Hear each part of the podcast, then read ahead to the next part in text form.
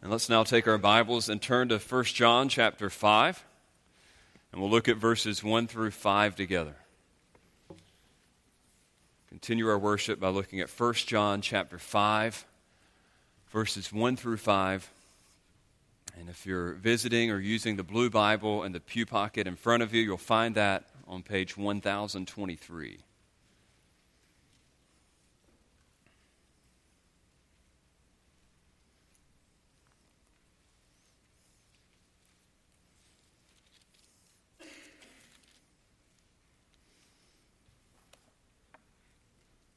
1 John 5, looking at verses 1 through 5. Let me read for us. Everyone who believes that Jesus is the Christ has been born of God, and everyone who loves the Father loves whoever has been born of him. By this we know that we love the children of God, when we love God and obey his commandments. For this is the love of God, that we keep his commandments and his commandments are not burdensome. For everyone who has been born of God overcomes the world. And this is the victory that has overcome the world our faith.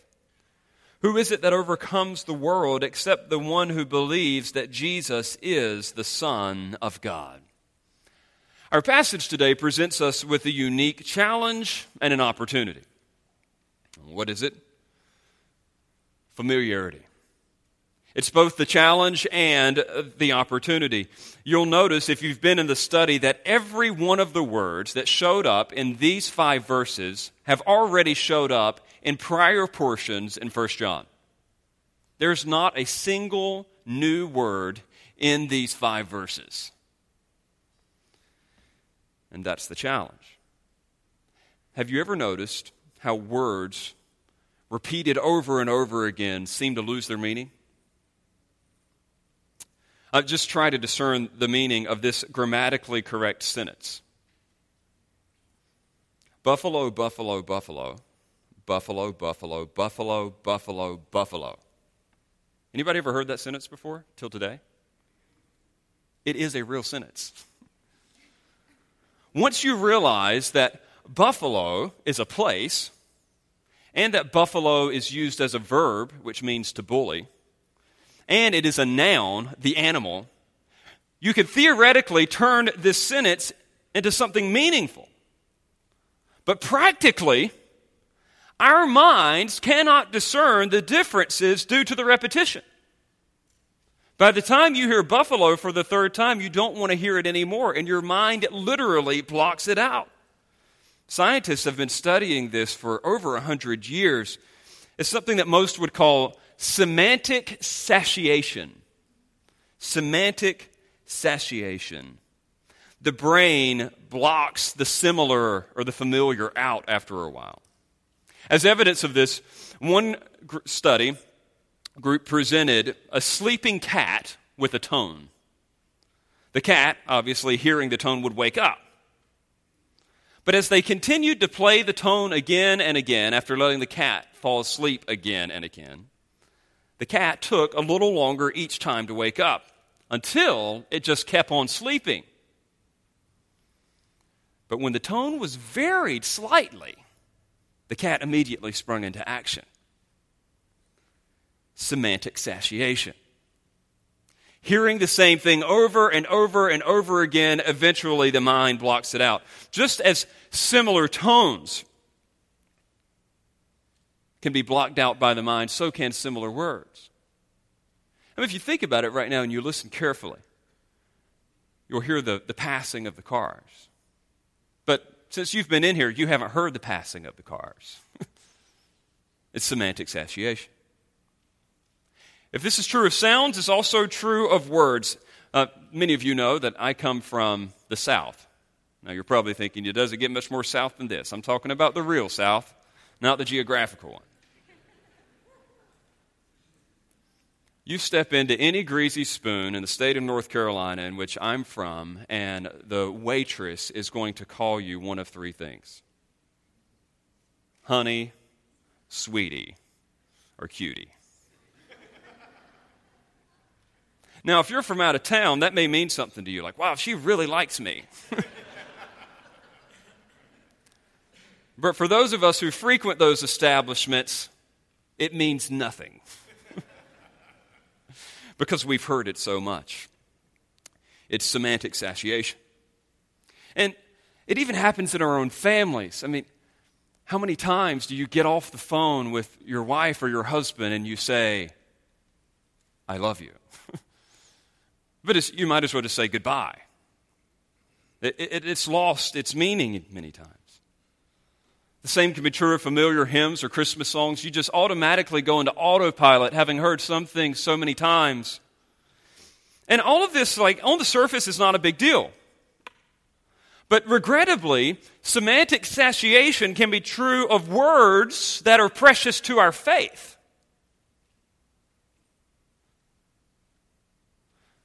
What we see here in our own scriptures doesn't get a free pass from the tendency of our minds to block out the familiar. Some of you hear things like believe in Jesus or born again or love and commandments and You've heard it so many times, especially over the last few months, it doesn't mean anything to you anymore. When you hear believe in Jesus, that it's easy for some for the mind to simply dis- dismiss it as something as humdrum as brush your teeth. It's lost its special significance. Belief in Jesus being the one thing that actually connects you to all of God's promises for you. Or something like born again when you hear that, it's easy just to immediately categorize it as, as someone who claims to be a Christian as opposed to a Muslim or an agnostic, born again. We miss the miracle of the new birth because of the familiarity of, of the phrase. When we hear of God's love or victory over the world, like we've seen in this text, it's possible for it to lose its gravitas, to yawn at this privilege, to overlook the honor, to, to sleep through the excitement. Yet John is concerned to communicate familiar truth indeed, but in fresh ways in this text. You may have heard all those words before in this study, but you haven't heard them this way.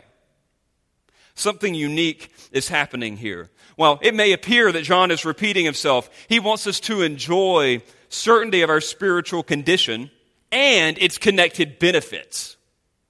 This is the first time that he is going to mine into the benefits connected with knowing that you are actually one of God's children. He starts off with, and the main focus is the spiritual condition, the root, who we really are. And he's using that familiar terminology of being born again. You see it there in verse 1. Everyone who believes that Jesus is the Christ has been born of God. You see it again in verse 4. For everyone who has been born of God overcomes the world. He is going to talk about the person who is born of God at the root, expressed through faith in Jesus Christ, which is like the trunk of the tree, if you will. You notice at the very beginning, everyone who believes that Jesus is the Son of God. At the end, everyone who believes that Jesus is the Christ. Excuse me, I got those mixed up. But both of them are belief in Jesus. So that part is familiar, that part is new, but it's the stuff that he fills it in with that is different.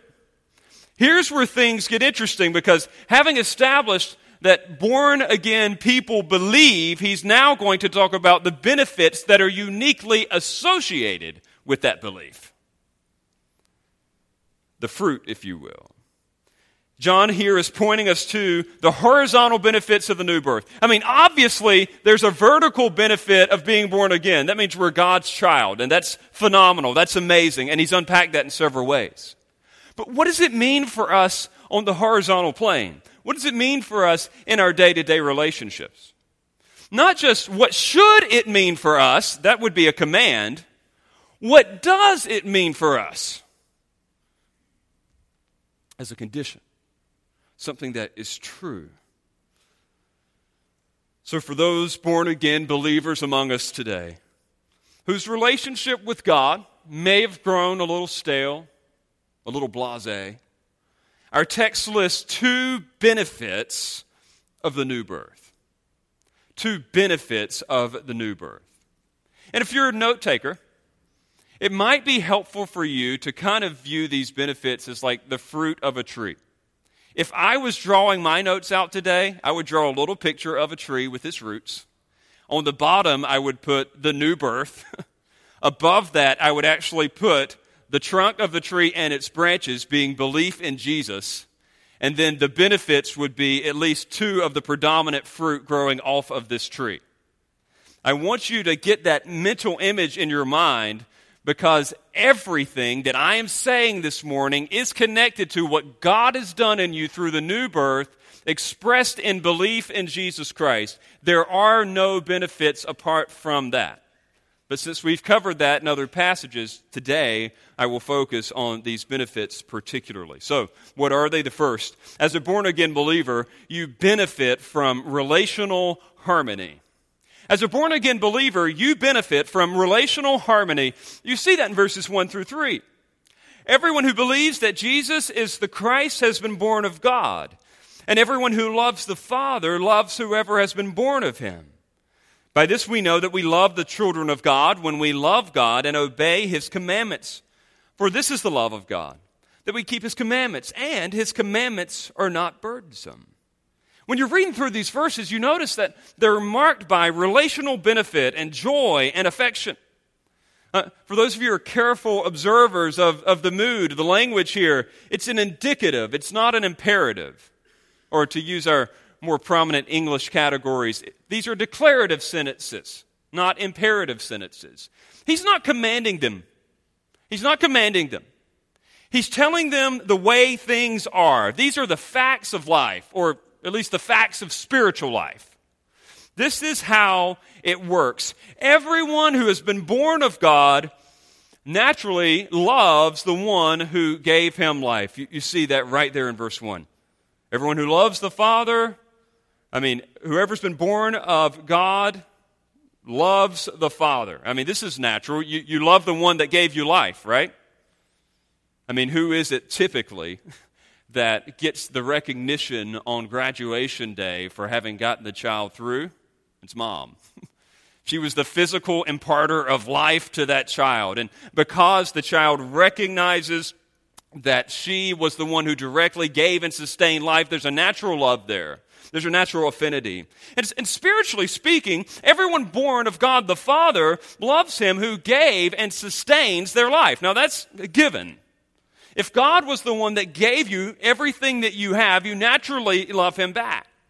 So, based on the assumption that the born again believer loves the one who birthed them, John also argues that they love all others who were born of them. Are you seeing the horizontal aspect?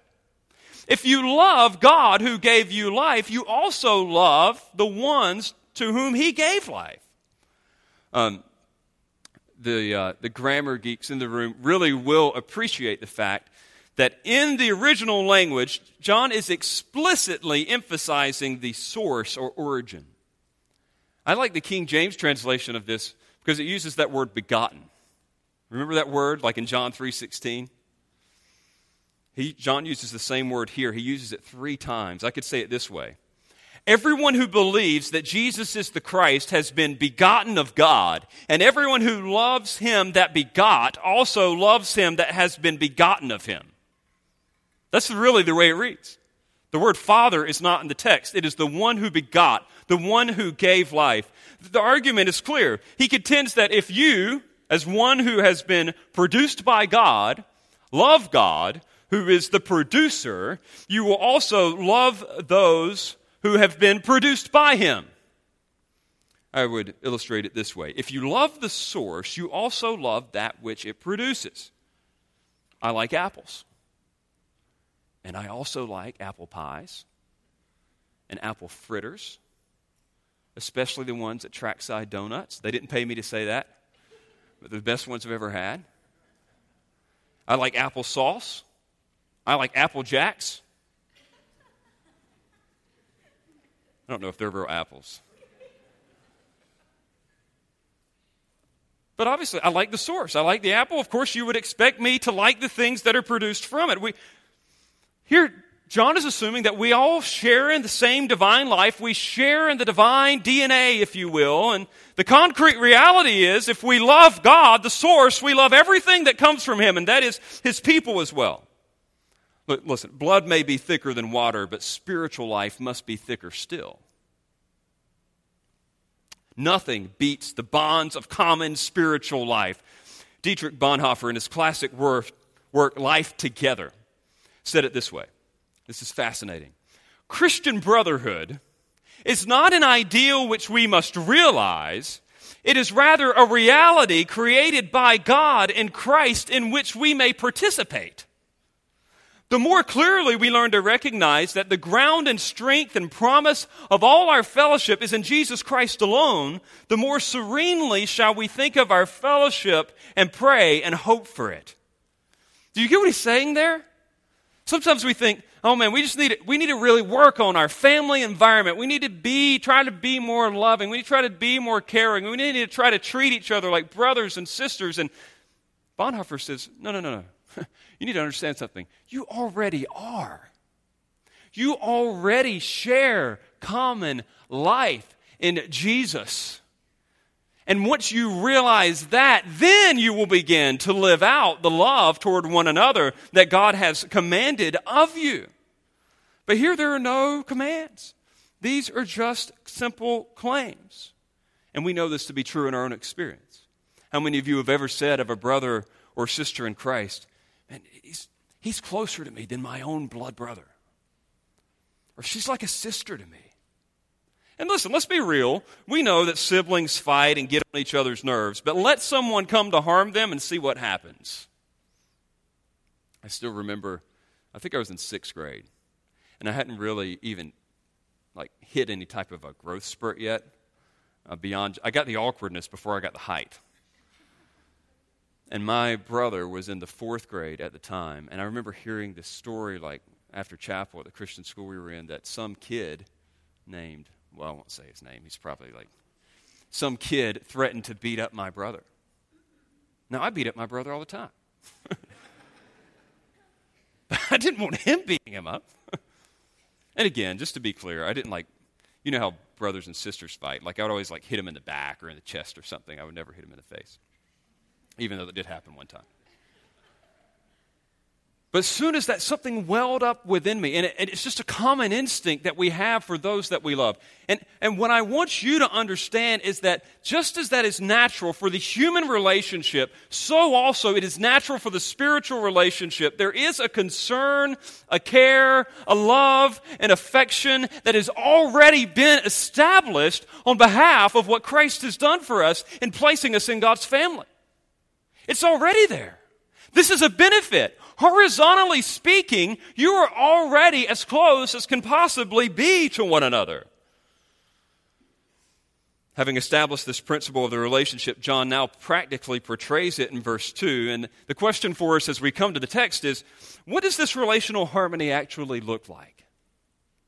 What are some indications of said relational harmony? Well, look at verse 2. By this we know that we love the children of God when we love God and obey his commandments. Now, John just did something very unique there. Again, don't let your mind just reject words on you. What did he do unique? Do you see it? Typically, he's concerned to show us how we can know if we love God. But here, what does he do? He gives us evidence that we love whom? the children of God.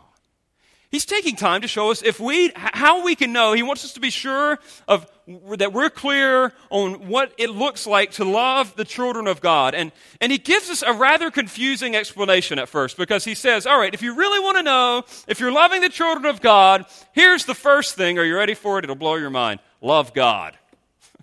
like, mm, I'm not getting. Now, for those of you who are familiar with the rules of logic, this is called circular reasoning. Circular reasoning goes this way A is true because B is true, and B is true because A is true. Right? Well, here, John just said, I mean, he's been saying all through the epistle, if you love God, you're going to love your brother. And here he says, if you love your brother, you're going to love God. Do you think he knows? Do you think he's aware of the logical fallacy that he's placed in the text? Of course he is. What he's showing us through this is that loving God and loving other believers are so interconnected that to speak of the one is to speak of the other. At first, the argument seems fiercely circular, but this seemingly circular argument highlights the integral and interdependent relationship between us and God and His children. I would only illustrate it this way at Christmas time. You bless me or my wife at Christmas, you've also in turn blessed our children. You bless our children at Christmas, you in turn have blessed us. Right? You, you, you can't divide up the family benefit. To show the love and care and expression of support to one is to show the love and care and support and benefit of the other. And he's saying, like, all right, remember, this is all wrapped up in one another. But this isn't just a circular argument. John eventually breaks his way out of that loop into some new territory. It goes somewhere. John slips in at the end here a unique, concrete, objective indication of this relational harmony. And notice what he says it's not just loving God, but it's also obeying God's commandments. You want to know if you're loving other people? You want to know what that looks like practically? It looks like you doing what God says. We are loving our brothers and sisters in Christ when we are obeying God's commands. Sometimes it's easy for us to divorce obedience to God from affection to others. And John says, no, they're the same. When you're doing what God tells you to do, you are actually the most loving toward the people around you. Because there's this relationship. When you're doing what God wants, it's actually best for those around. Paul explains this or unpacks this connection in Romans 13, 8 through 10. Just listen to it. He says, Owe no one anything except to love each other, for the one who loves one another has fulfilled the law. Now, right? Love fulfills the law. Now, notice what he does here.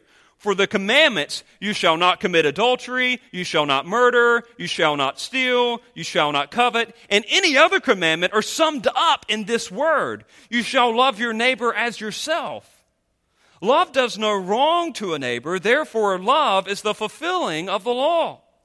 So notice what he's saying. Love for neighbors, not just love for God, is expressed in his commands. When you do what God says, you're showing love to other people.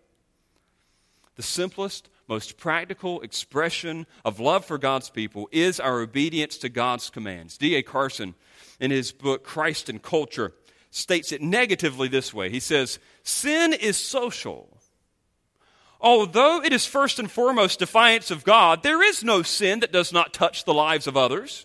Even secret sins of the heart and mind adversely affect others, since by subtly changing me, they change my relationship with others. And then he gives this illustration. And look, hang with me because this is very important. When you break God's law, it isn't just between you and him, it also harms your relationship with others.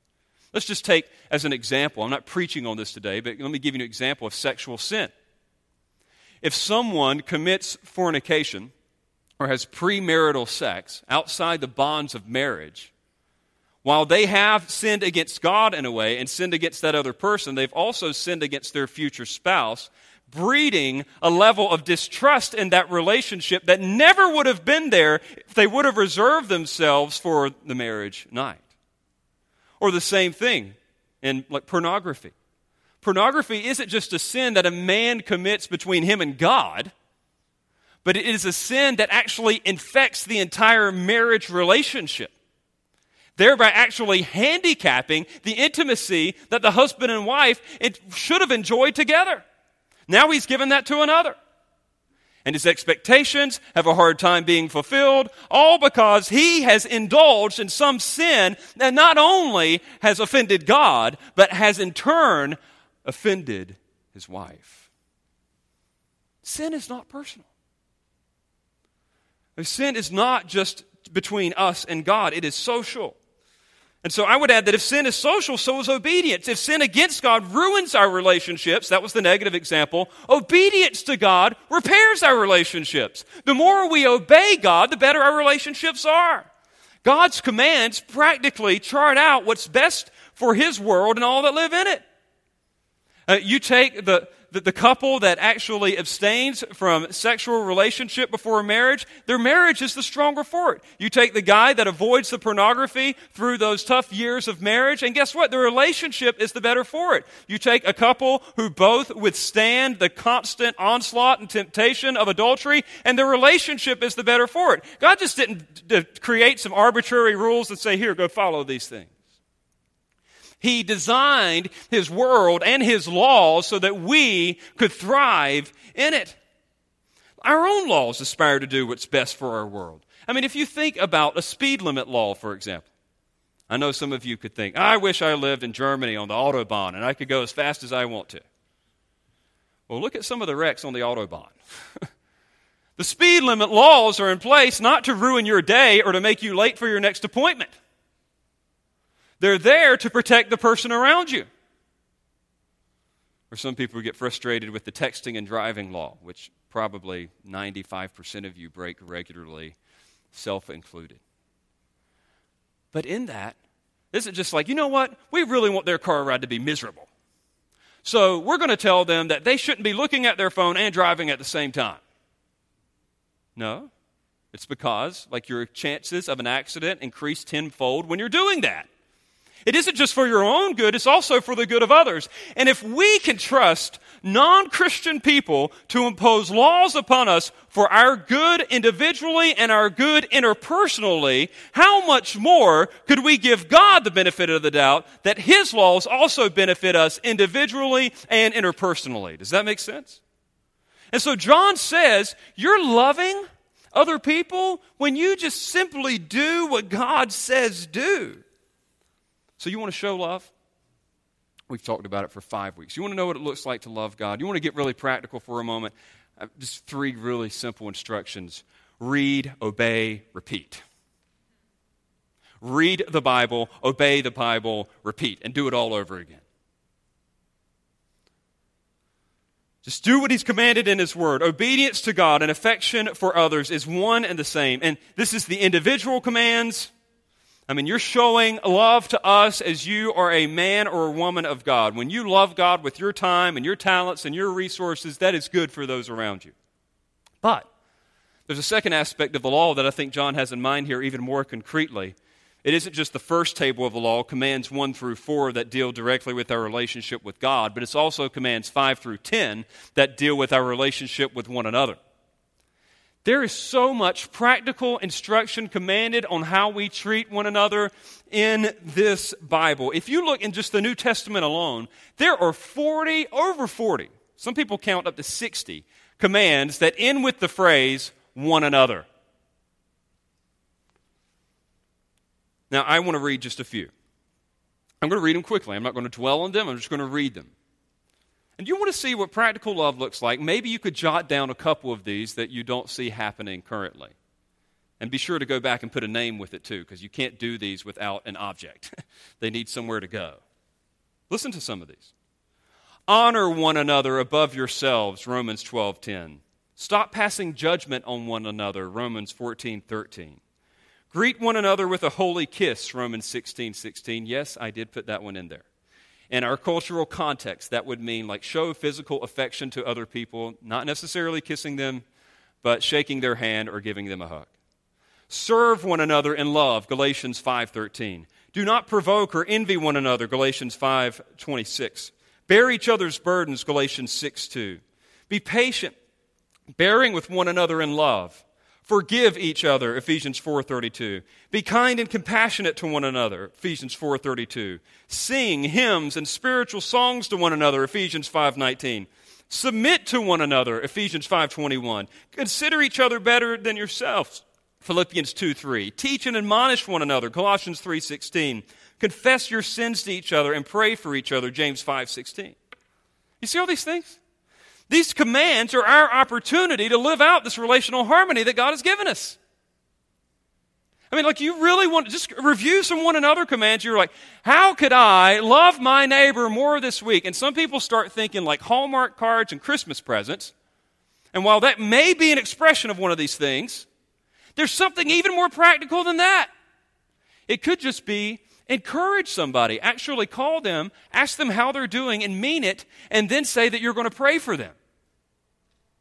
It could be submitting to one another. Like somebody wants you to do something that's non sinful, and you do it. That's showing love. It could be teaching one another. Like actually getting together to read the Bible with someone else. Like that is that is a expression of love. And this is the relationship that we're in. Read, obey, repeat. That's how we show love to one another. But I want you to note that the obedience here isn't all legalistic.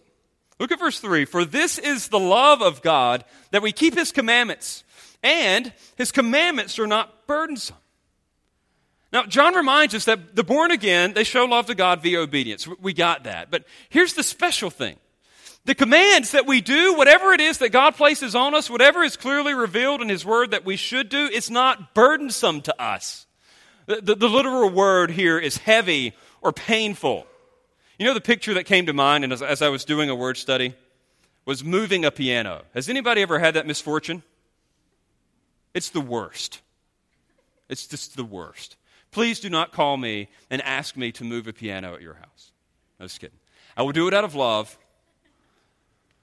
But the reason why moving a piano is just the pits is because it's heavy and it's painful and you get your toes smashed because you just can't get a handle on this thing. There is no good way to hold that. It wasn't made for that. They should have just built them in place. I think that would be the best way to do pianos. Actually, in fact, if you look on Craigslist, you can find pianos all over the place because everybody's trying to get rid of them, but you have to move it. That's the way that the unregenerate, the non believer, treats the commands of God. It's like a piano. I don't want to do that.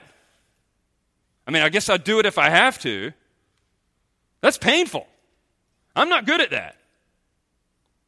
Why, why, why should I have to go to church? Read my Bible? Really? Throw my back out, read my Bible? I'm busy. I mean, like, that's the attitude of the unregenerate, but the born again, they're in this, this love relationship, this relational harmony that says, you know what? Uh, encourage my brother or sister in Christ? Absolutely. I love to do that. Uh, come to church and provoke other believers to godliness? Yes, I'm there. Sign me up.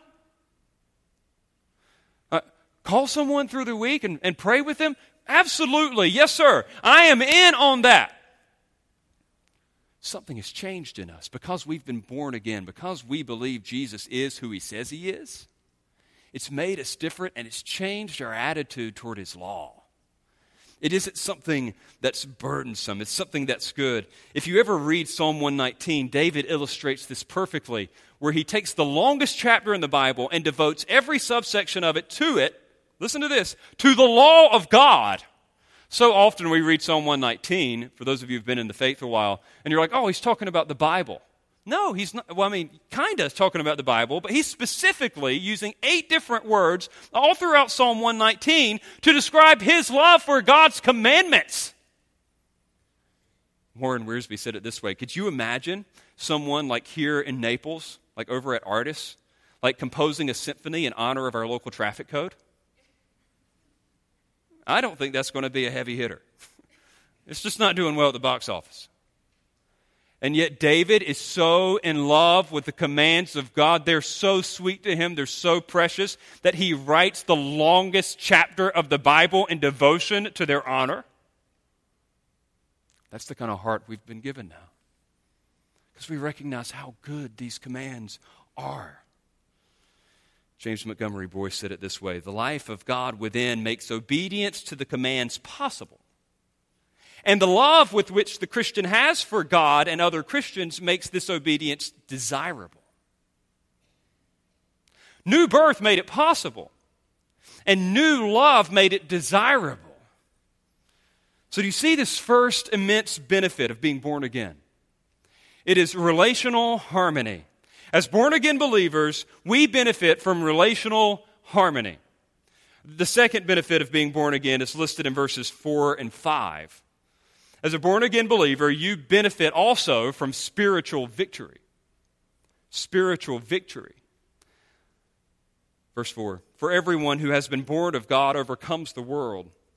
And this is the victory that has overcome the world our faith. Who is it that overcomes the world except the one who believes that Jesus is the Son of God? Now, what John's doing here, he's, he's actually explaining why God's commands are no longer heavy. If you look at the beginning of verse 4, you see the word for. That's an explanation. So he just said, God's commands are not heavy. And here's why because everyone who has been born of God overcomes the world. Now, he's returning to the main subject. Again, the main subject here is the person who's been born of God. It's in the indicative mood again. He's stating the facts. Here's the truth. Those who have been born again, past tense, or technically perfect tense, are presently overcoming the world. So if you, at some point in the past, were given new spiritual life, one of the things that will be true in the present, like the ongoing, like day to day, right now, is that you will be overcoming the world.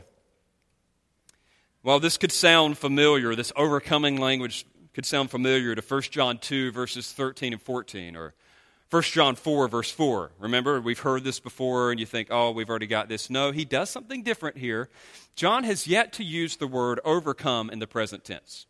He has talked about us having overcome in the past. When we were initially saved, we overcame the clutches of the world, if you will. But there is a sense in which it is not just a past tense event, but it is presently continuing.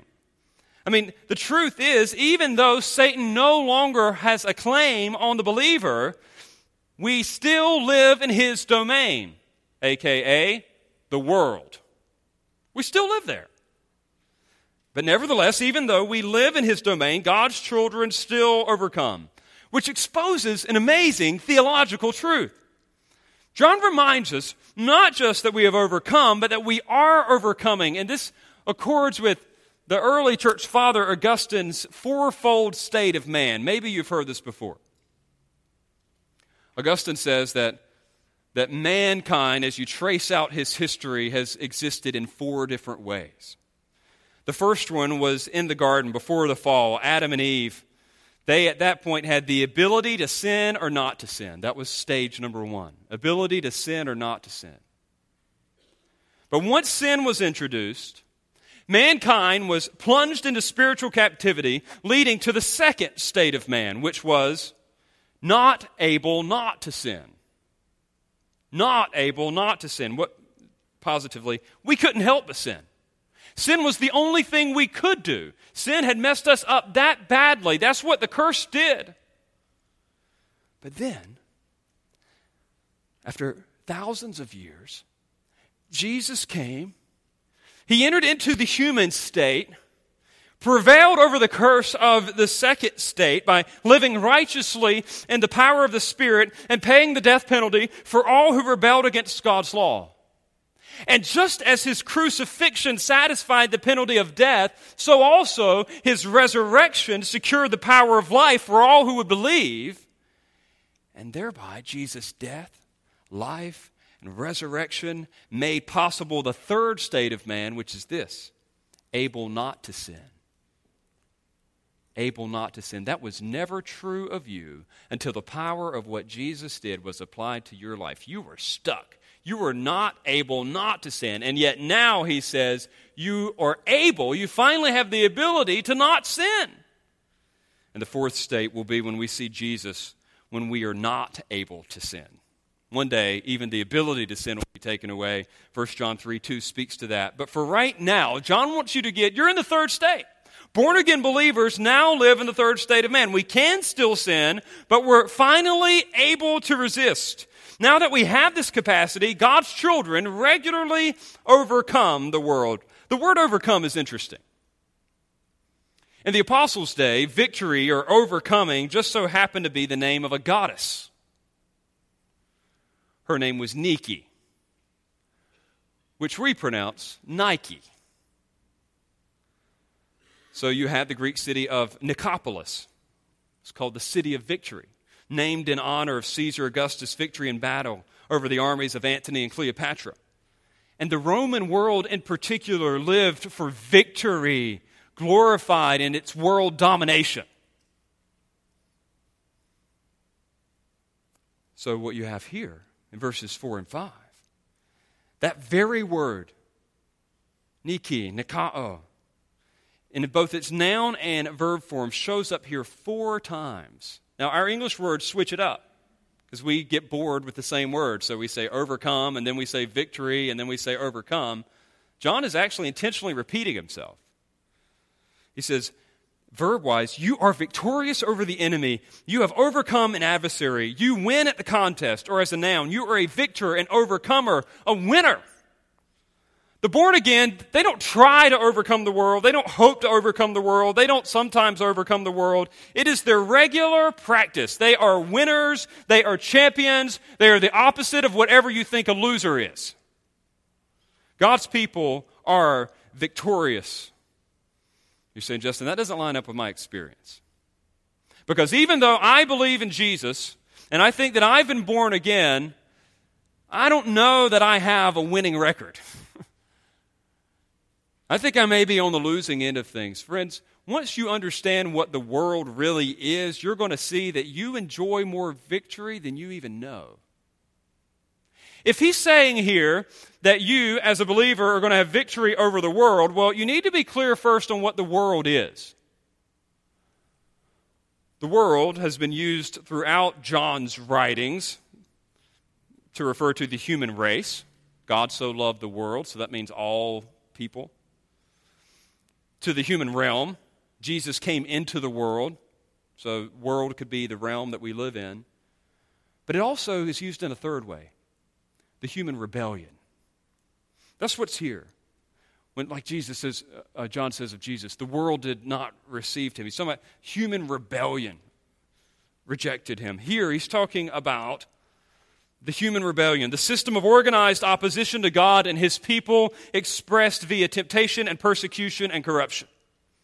The world is just such a, a tough one for us. And I've, I've joked around in times past, like we typically too narrowly define world. We, the world. We, we limit it to a, a genre of music or a particular movie rating. And yet, what he says is that it is so much bigger than you could possibly imagine. Again, Carson defines world. The sum of all the limited transitory powers opposed to God which make obedience difficult. Sometimes these are moral pressures, the outlook, standards, and preoccupations of a godless secular society, the cravings of sinful man, the lust of his eyes, the boasting of what he does. Sometimes they are intellectual, such as heresy, and sometimes they are physical, they are persecution. When we're talking about the world, friends, we're talking about something that expresses itself in three ways morally, intellectually, physically. Morally, the world is that pressure that you feel to disobey God.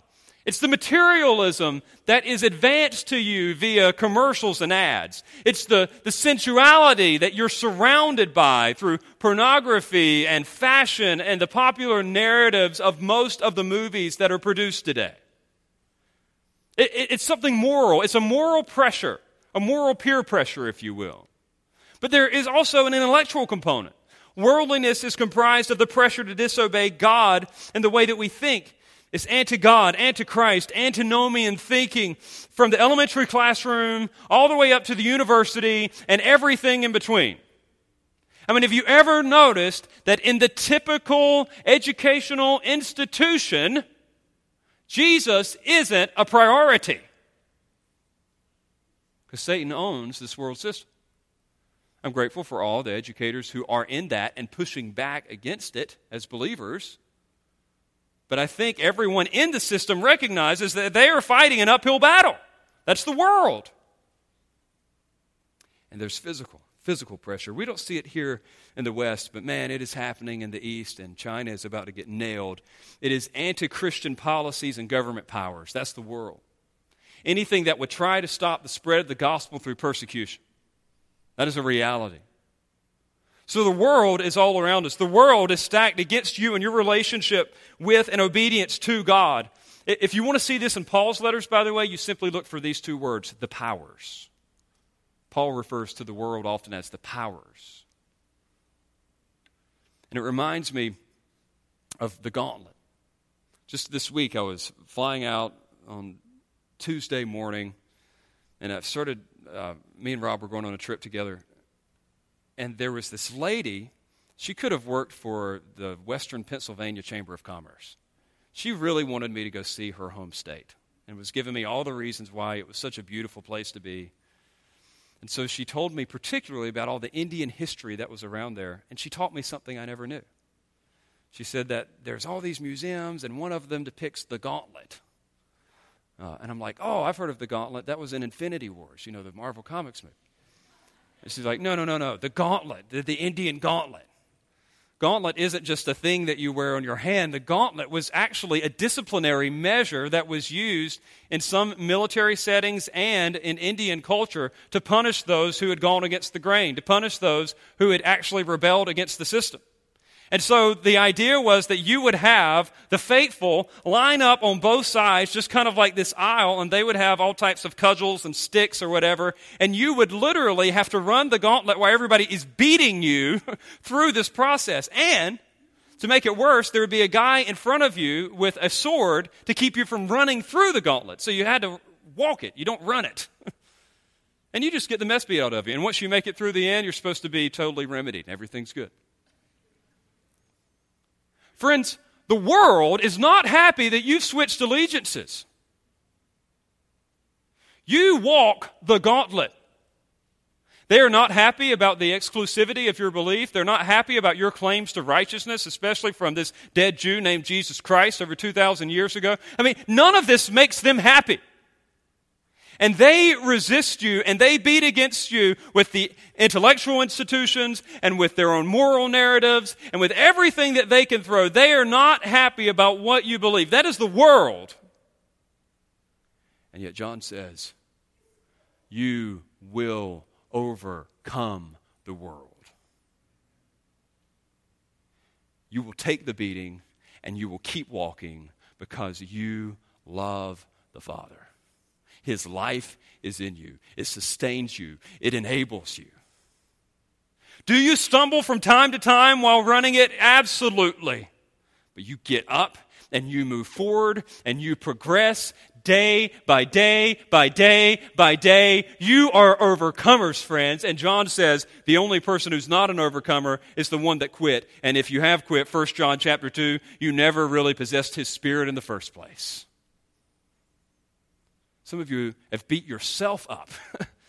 and I would say, friends, as long as you're still facing the right direction and you're getting up and you're continuing to push back against the world that is constantly pushing against you, you are overcoming. Remember the old proverb? A righteous man falls seven times and what? Rises seven times. John has already made an allowance for failure and that is the shed blood of Jesus. We continue to depend on him for it, but the faithful, the overcomers, they keep moving. We are now warriors against the world, dominators against the pressures of a secular society. And do you see what this means for you even this week? Through faith in Christ, get this please, through faith in Christ, you will overcome materialism and greed by running a profitable and ethical business. You will overcome the ever present temptations of your internet browser. You will overcome the negativity provoked by your family over the holidays. You will overcome the pride that is so inherent to your heart by keeping Christ first over athletics and academics and material success. You will overcome the endless barrage of sexual temptations in your dating relationship. You will overcome the despondency and the antisocial tendencies that can come from failing health. You will overcome the intellectual peer pressure to abandon the truth of Jesus. You will overcome the nagging bitterness for that person who has sinned against you. And you will overcome the fear that hinders your advance of the gospel with lost friends and family. Friends, God's children do overcome. Victory over the world is the birthright of every born again believer. Now, hear me well. God's non children do not enjoy this victory, they cannot overcome. They cannot over, overcome the allure of the financial shortcut, the forbidden sexual concessions, the pride that repels them from family and friends, the idols of athletic, intellectual, or material success, the lies concerning the person of Christ and the gospel. So, who are you today? Where do you stand? One commentator wrote, and I found this to be so helpful Christians don't fight for victory, we fight from victory. See the difference between the two? The victory is already ours to enjoy. It's not something that we muster up, it's something that's already been given to us as we continue to depend on Christ. So, once again, being born again benefits us with relational harmony and spiritual victory. If I were just to narrow the, the thrust of this message down to a couple of words, I would say that these benefits of the new birth are the difference between opportunity and obligation. If you've truly been born again, you've moved from obligation into opportunity. The have to to the get to. Examples. For me, having to drive to North Carolina for Christmas is an ought to. It's a have to. I don't like driving. I don't like driving at night. I don't like driving with five kids in a van but I got to do it. But for the 90 year old whose license has been taken away, or for the 14 year old longing to get behind the wheel of a car, any opportunity to drive is a get to.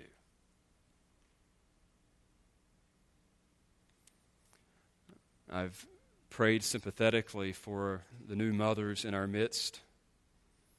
And I think of those midnight feedings, and they are indeed and ought to you should be doing that. but for the barren couple who've spent thousands of hours and dollars to no avail, a midnight feeding is a get to. See the difference? This whole thing about loving other believers and fighting against the world isn't just an ought to. There are no commands in this text.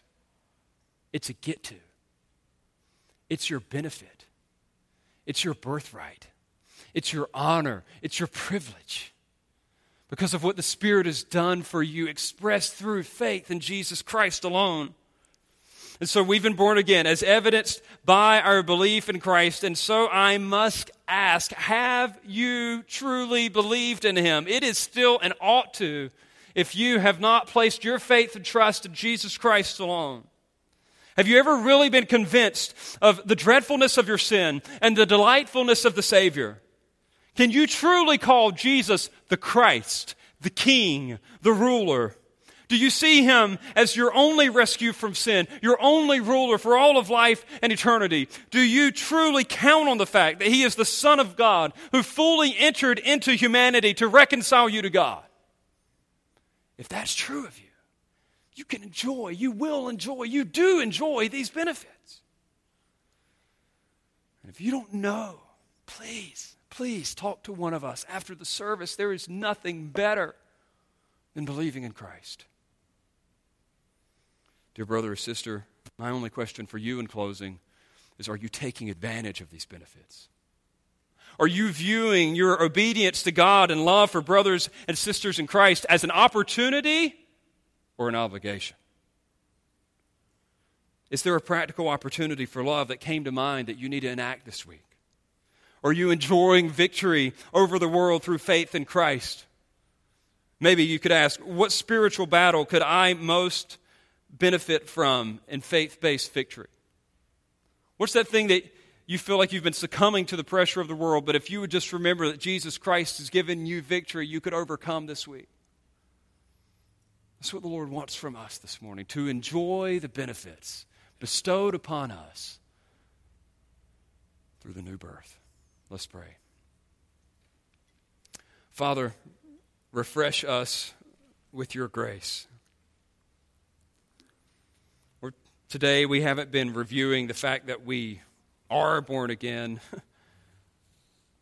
We're reviewing the fact that there are positive, tangible benefits to being born again. And so many may have walked into this service ambivalent, despondent, discouraged. Lord, may we leave excited, encouraged, Lord, infused with divine energy to overcome the world, to show love to one another. This is not our obligation, it is our opportunity, it is our privilege. So may the word, Lord, change our minds, our hearts this week. Direct us to live for you, to love you in faithful, concrete ways. We ask all this in Jesus' name. Amen.